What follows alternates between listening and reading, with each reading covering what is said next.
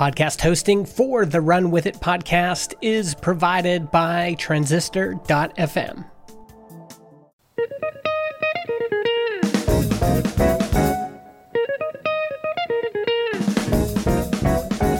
Welcome to Run With It, the show that brings you untapped business ideas from successful entrepreneurs. My name is Chris Justin, and I'm here with Ethan Janney. Ethan, how are you doing today?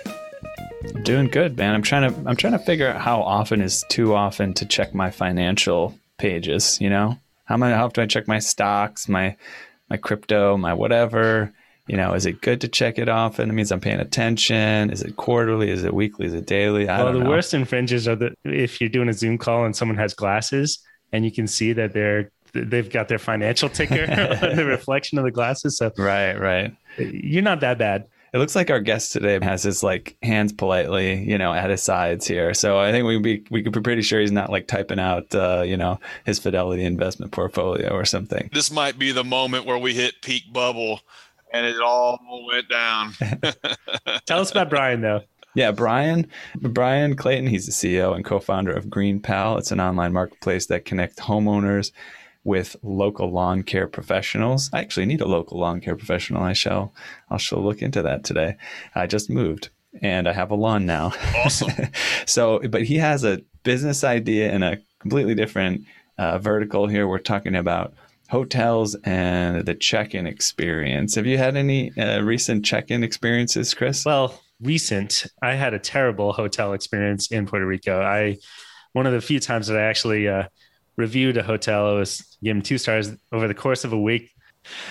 They did not come clean my room once, which is you know separate from the hotel. The hotel check-in experience was horrible. All of it put together, yeah, left a super sour taste in my mouth. I do have some stats here. Everyone knows that hotel check-in is is painful, is not fun. I have to say, by the way, I had a recent hotel check-in experience. It was totally fine. So I'll have to be the bad cop in this uh, in this in this scenario today. But yeah, go ahead. the bad cop on, on the side of big hotel. Yeah, there's a Cornell University School of Hoteling. I don't know actually what it's called, but uh, Cornell has this school, and they've done a study here that a hospitality, right? That's usually what they call. It. Actually, it had the word hotel in it, but I don't remember what it's called. We'll link to it in the show notes here. Uh, a five minute wait to check in lowers guest satisfaction in the US by 50%.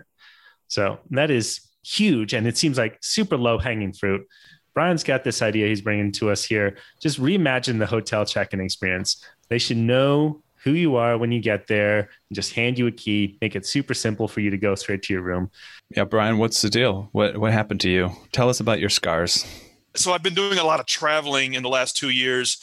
I've, we've gotten Green Pal to a point of profitability. We're doing like $20 million a year in revenue. We're, we're profitable. Got a really good team. After five years of like eating dog food and working 100 hour weeks, we finally have this thing going well and it's humming. So I'm traveling a ton. I'm traveling like seven, eight months out of the year all over the world because traveling is my passion. And one thing that I notice consistently about doesn't matter where you go in the world, how nice the hotel or how like just basic the hotel, the check-in uh, experience usually sucks. It's usually you show up and it's like, okay, it doesn't matter if you book this on booking.com, Expedia, Hotwire, hotels, or on the actual website for the hotel every single time you start from zero. It's like okay who are you? I need an id what's your phone number? I need your freaking home address. Write your email address on this piece of paper social security number birth certificate your passport oh i forgot my passport oh you can't stay here i've had that happen I'm always like schlepping my luggage into the lobby. Maybe maybe a bellman might help me with it, but I always have to go through like this 10 minute ordeal of showing documentation, signing things, and filling out things. Doesn't matter how good the hotel is, except for one time in Ho Chi Minh City, Vietnam. I splurged and I booked. I think what might have been the best hotel in the city. And this was a five star hotel, but I get there and before I could even get out of my Uber, I get there and there's somebody there that, who, who's expecting me. And they said, Mr. Clayton, we've been expecting you. It's, it's a pleasure to, to, to have you here at our hotel. Uh, let me show you around the property for a moment and then I'll escort you to your room. That was it. Took my luggage, everything. I didn't have to. I didn't have to like give any credit card information. I didn't have to like sign a bunch of paperwork. They gave me a glass of wine, uh, and I, the property was awesome. And like they gave me the key, and that was it. It was actually delightful. I felt like a VIP and I don't think it cost them any more money to deliver this experience. And they were probably doing some hand cranking of, of, of, this type of experience on their in their system and processes. But there's no reason why this type of experience shouldn't be offered to, to somebody who's staying at a holiday inn in, in Sioux Falls. It does not matter. You should be able to just show up they should know who you are. They should be able to recognize you by face. They should just give you your key. Everything else is handled, and they just take you to your room. You know, Google stalking, it's so easy nowadays, right? There's definitely a certain crowd of people, especially that would be checking into a higher end hotel. You could just Google their name, find a picture. Oh, hey, that's the guy, you know? And then when you show up, there's no ID, there's not, you don't even need to do that stuff. But it's also secure. You know, it's not like, it's not like they're taking extra risks by not verifying those things or or having you know extra time to do the precautions. They just hey, they know it's you. Like they can see just like they would check an ID. Absolutely. And you know, at GreenPal, we have profile pictures on like over half the homeowners that use our platform we get through Clearbit.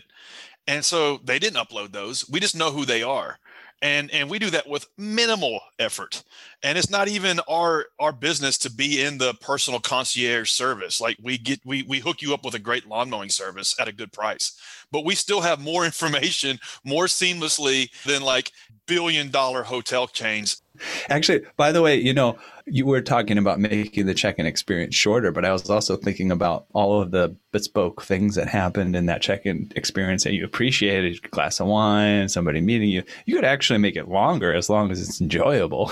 Exactly. You could actually show them through the bar, give them a free glass of wine, which is like a like three dollar marginal cost. And now guess what? Now they're probably, you know, 30% more likely to convert on spending some money, you know, in the in the property by the way, you, you, can also like if you just have your phone, you, you could do some verification that you're in that area with your phone, right? Like, oh, here's your phone. We recognized your phone. You're in the hotel. Nothing more needs to be done about that. Has anybody ever done one of these like audio walking tours? So you go to like I actually did it in New Orleans a couple times, right? Where you, you lived for a while. Uh, they're pretty cool. You know, just put on a set of headphones and they walk you around and somebody directs you and tells you about things you could actually do kind of like a nice like concierge introduction to the hotel. You wouldn't need any extra staff whatever.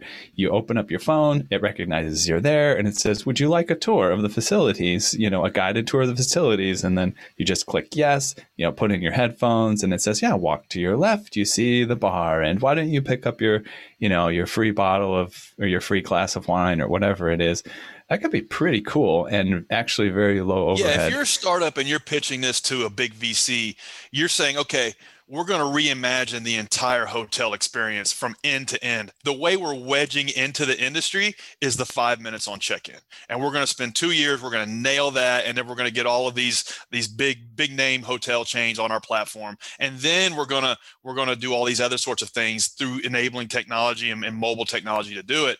And uh, and so I think the wedge strategy on just focusing on just the check-in experience. This idea in general is kind of audacious in that it's super simple and oftentimes those simple ideas people just take it for granted. And i would dismiss this one honestly to be frank because it's uh, it just seems like a hotel should be able to do it. And then the thing that that i would riff on with that is you could actually measure the improvement that you make on guests by rebookings right because you can say okay i interacted with you know, Ethan and Ethan compared to Jim over there is 30% more likely to book at our hotel. Yeah, you would definitely want to tie this to real world KPIs that you can you can improve. So that could be okay, we've noticed you your your star rating on Google and TripAdvisor and Expedia has gone up a, a half point. Because the, the, the funny thing is, like, it doesn't matter how high end your hotel is. A lot of these like five hundred dollar a night hotels still only have like a four point six star rating in Google. Like for for us, GreenPal, like if we have a four point six on like Trustpilot, we're sucking. So it's like you could just tie it to something simple as that. You don't even have to like close the entire loop on like re- rebookings. It's like, hey, your your qualitative star ratings on the on the four platforms that matter have gone up by 25% in, in the in the last six months. Yeah, now I'm getting excited. I'm seeing the path forward here. I'm thinking about something similar like bar rescue, right? Hotel rescue. You come in, you've got this consulting service where you help them improve their overall ratings and customer experience. And as you're describing that, I was just thinking like, we have one to five scales for hotels, but maybe all of them actually suck. Maybe they're all three and that's what we're used to. But but they're you know that's the top end is a three, and you just accept that the check-in experience, sucks, which is usually the only touch point that you have with hotel staff. If you're you know a decent guest, that's the only thing that that's the only service thing that you need to concentrate on. So yeah, I I'm all for this. It's it's it's laughably obvious. Nobody's attacking it. To your point, a lot of switching costs. It's going to be really hard to execute but somebody needs to pour their life's soul into this problem solution. They'll build a hundred million dollar company. They'll get picked up by a Qualtrics or or maybe an Airbnb or or maybe one of these big hotel chains. It's a hundred million dollar opportunity, ten year. It's a five to ten year business, hundred million dollar opportunity for somebody, and it's venture and it's venture scale well, I'll preface this an interesting story, right? For for people who are those kind of struggling entrepreneurs or just getting started, right? I got an interesting tip from Andrew Warner. You know, he said when he, he hadn't had any success with his uh, his email marketing business that he has, and he's now got Mixergy, this podcast, and everything that's going pretty well. He would just go to like the Ritz Carlton to work, you know, and he'd hang out in the lobby and you know just get out his little laptop, and he could feel like he's on top of the world, even though he hadn't quite quote unquote made it yet, right?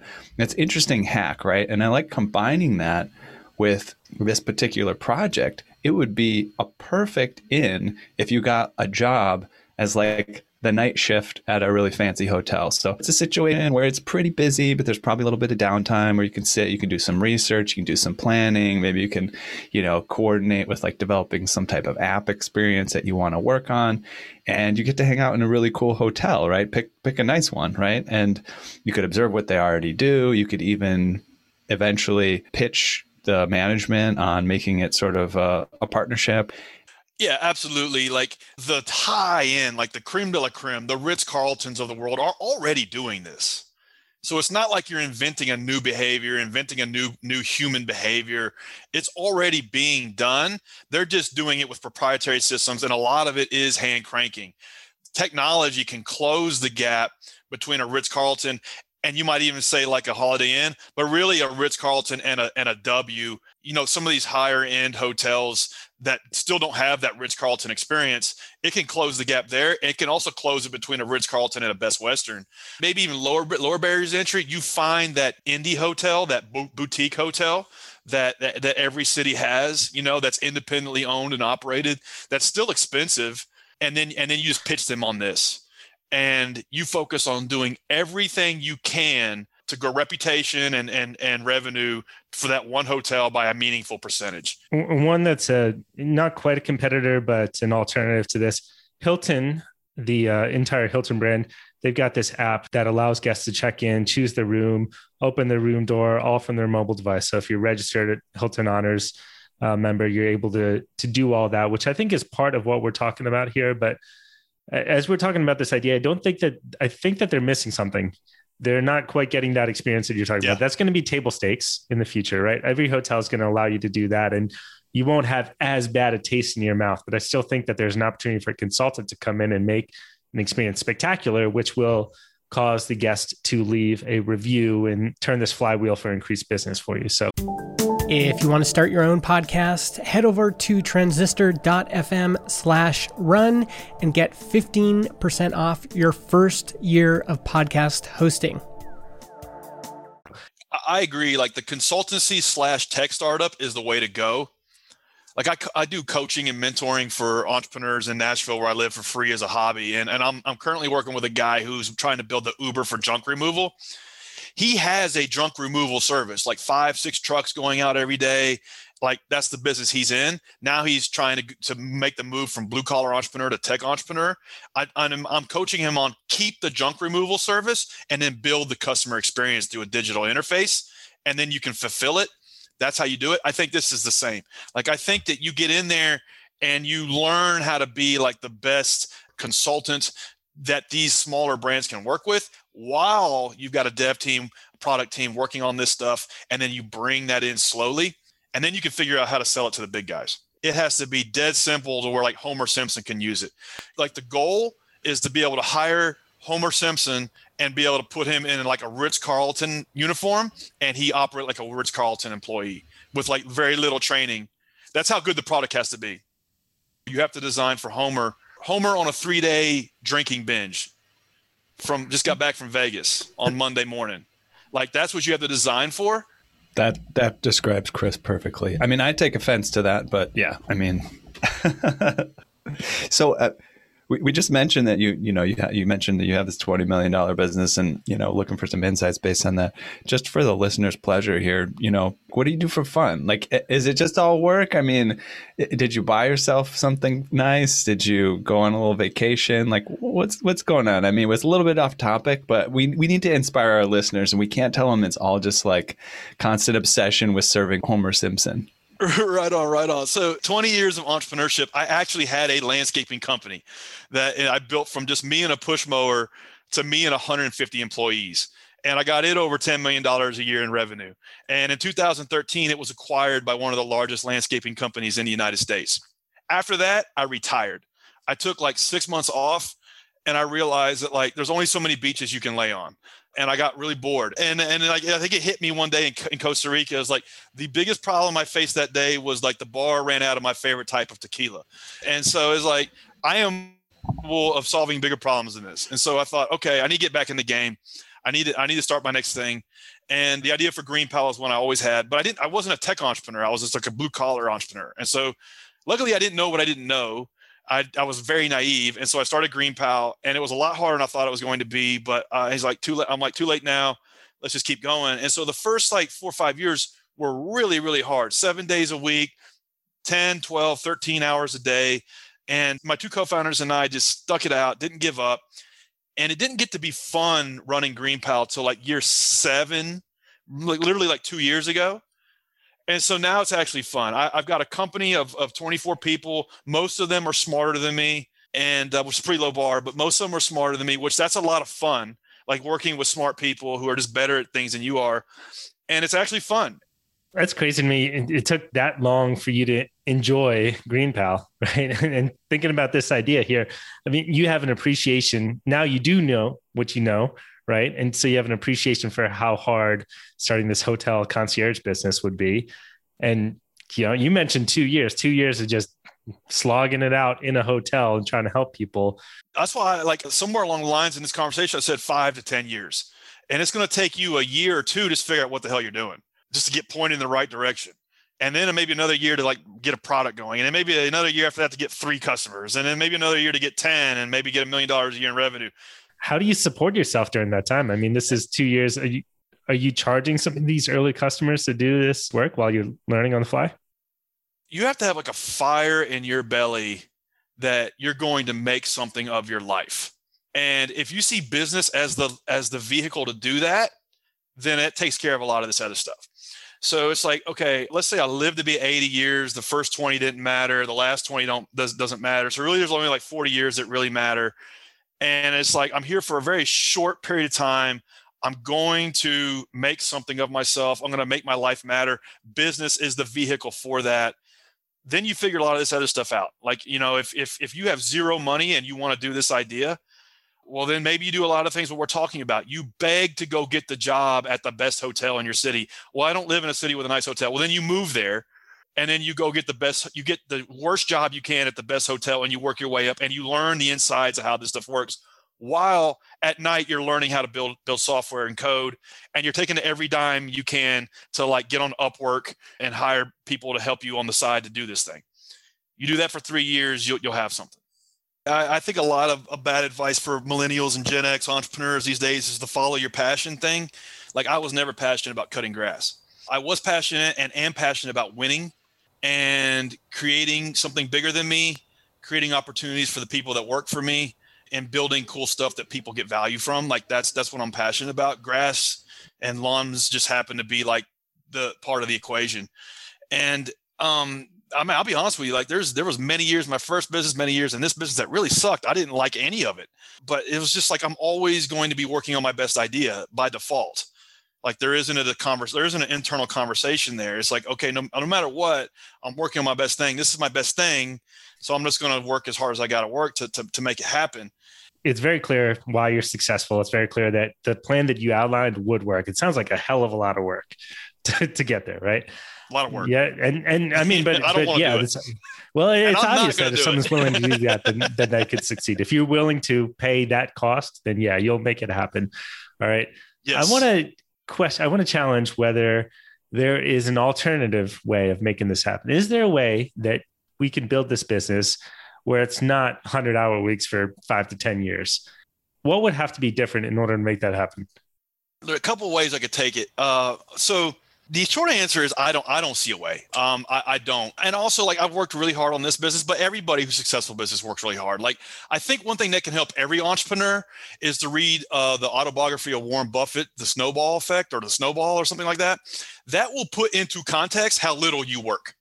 That will put into context how little you are focused. That will put into context how how little effort you are putting into the thing because that guy like was focused about one thing and that was making money and figuring out ways to put money to work to make more money I want to interject on that the same example though, because he's got a, a biography called Tap Dancing to Work, and it, I don't get the impression that Warren Buffett hated his job for six or seven years before he started. How do you do this in a way that you love it from day one? well it's like you love like for well for the first three years the first thing we did we passed out 100000 door hangers all over nashville tennessee to get people to use the app that we built. I hated every minute of that but i did love sitting down in front of our first five customers and them like telling me like yeah it was pretty cool. I i signed up and the guy came and mowed the yard. Like i love that. So did warren buffett love going into the basement of the sec and, and poring over manuals to, to try to figure out where the arbitrage was? No but the but the son of gun loved making money. And so you don't love the inputs you love the outputs Uh, and that's that's part of what I'm trying to figure out. I think we've interviewed. This is episode 91, I believe, and and there is some percentage of entrepreneurs that we've interviewed that it is easy for that they're not working these crazy hours. And that's what I'm trying to figure out. What what is that opportunity out there? What and maybe that defines the business. Maybe it precludes this idea. Chris has got himself a nice cushion. He's got his savings. He's ready. He doesn't want us to tell him that the answer is just to go back to work, buddy. That's really what's going to make you happy. I've got one kid on the way. I don't want to be working 100 Well, hours a week. well, hold on. Not everybody's got to go zero to one. One thing I under indexed on starting Green Pal was not just the tech piece, the hard work, but literally inventing a brand new product. That's really hard. Like a brand new product that does not exist, that's really, really hard. So, and, to go from zero to one, like does not exist, now it's a whole thing, is is really hard. And there, there's, it's not that you got to work 100 hours a week or 80 hours a week. You do got to work 40, but you got to spend the other 40 learning you got to spend the other 40 like you know, watching youtube videos like this one and and reading blogs because you don't know the things you need to know. At least i didn't. And so it's like it, the cumulatively is, is six seven days a week. Your head's on the pillow you're thinking about it. In the shower you're thinking about it. Like it's full contact. Everything your life is it is is like trying to breathe life into this new invention. Now that said it's not for everybody. I don't recommend everybody do it. There are a hundred other ways to make money and you don't have to like kill yourself doing it Yeah, I think the answer, it sounds like the answer is to just have some intentionality around how you're spending your time and just be aware, right? Like if you want to spend it on the beach, go on the beach. And if that's fun, keep doing it. Yeah, and I listened to an interview with Mark Cuban the other day, so I'm going to repeat what he said because if I said it, I'd sound like a dick. Some he, somebody asked him, "It's like, how do I know if I'm an entrepreneur? How do I know? How do I know if I'm an entrepreneur? Like, are entrepreneurs born? Are they created? How do I know if I'm cut out for it?" And he says, "Well, if you have to ask, you aren't." And he said, "The entrepreneur loves the idea so much. They have the fire in their belly that they want to spend nights and weekends on it." After after a 10 hour day already, they want to work on it till 2 a.m. They want to work uh, work on it on Sundays. Like the entrepreneur wants to do that. And so Mark Cuban said it. I didn't, but I believe it, and I think it's true. I think if if you're cut out for it, you just you, you don't have the internal conversation. You just do it because you want greatness. You have the fire in your belly. You want to have you know if, if it's monetarily driven, you want to have eight figures, nine figures, whatever, and you just want it so bad, you just do it by default. That's a good answer. I'm in. no, I'm, I'm, not doing this idea, but but I buy what you're saying there. there may, you know, it just wait, just to go back into your authentic question, Chris. There probably is a way to do something. I, am going to argue against Brian. I'll play devil's advocate to, to what he's saying. It's like there's probably a way to do it something like this part time. Maybe maybe Brian's right that it won't be as become as intense as you want it to be. Maybe it's not going to be a multi million dollar business, but you could just start it on a couple days a week, 20 hours a week, do your research, build your thing, get it going. Maybe you sell the business. Maybe sell the business idea once you develop the app. And maybe it's kind of like you, you may even be able to sell like a $5 million business or something, building it on the weekends, you know, making something cool that serves hotel hotel the owners. trap that I'm seeing there is I, I don't think that you can follow Brian's game plan here, the 100 hour a week game plan doing that part time and be successful. I don't, I think you need to be all in. You need to be the type of person who's going to get the job at the hotel and do nights, learn and code. You need to go all in if you're going to go that approach. I wonder if there's a completely orthogonal approach that gets you there without doing that. But I don't think you can walk the same path at reduced hours. I think if you go if you go into it and you go all in and then you decide you're not cut out for it, I think you'll identify a side hustle though. I think you'll say you'll see like, okay, I don't want to have to build this whole thing, but I can just build like the best damn CRM that hotels can use for their whales. And I can build the best solution that that these people can like the the 90 10 or 80 20 rule, like like 20% of the guests spend 80% of the money that flows through there. I can build the best way that they can nurture that 20%. And so you can probably find a, a $50,000 a month business in there and not kill yourself building it you know, like, you know, I love, I love the indie hackers podcast. You know, that's what a lot of those guys are talking about, you know, but to me, like a lot of those guys work as hard as I do, you know, like you see a lot of these Instagram influencers and stuff. And like, you think they have the good life. Like I know a dude who's got like a, a education product. I mean, yeah, he makes good money, but he works as hard as I've ever worked. Like, like he's literally like pouring like, like his soul into this education product and he has to to make it successful so I don't know, man. I, I don't I don't see the the 10 hour a week million dollar business. I, I, it does happen. Maybe we all should have kept our Dogecoin in 2013, but yeah, yeah, that's fair. Cool. Well, we're coming up on time here. Brian Clayton, thank you very much. Ethan, Chris, thanks for having me on. I enjoyed it. Anybody want to reach out to me? I've been hanging out on LinkedIn a little bit more lately. Just shoot me a connection on there. Drop me a line on LinkedIn. Awesome.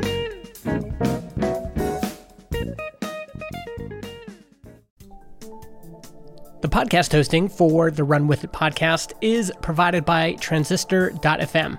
They host our MP3 files, generate our RSS feed, provide us with analytics, and help us distribute the show to Spotify, Apple Podcasts, and more. If you want to start your own podcast or you want to switch to Transistor, go to transistor.fm slash run. That's R U N and get 15% off your first year.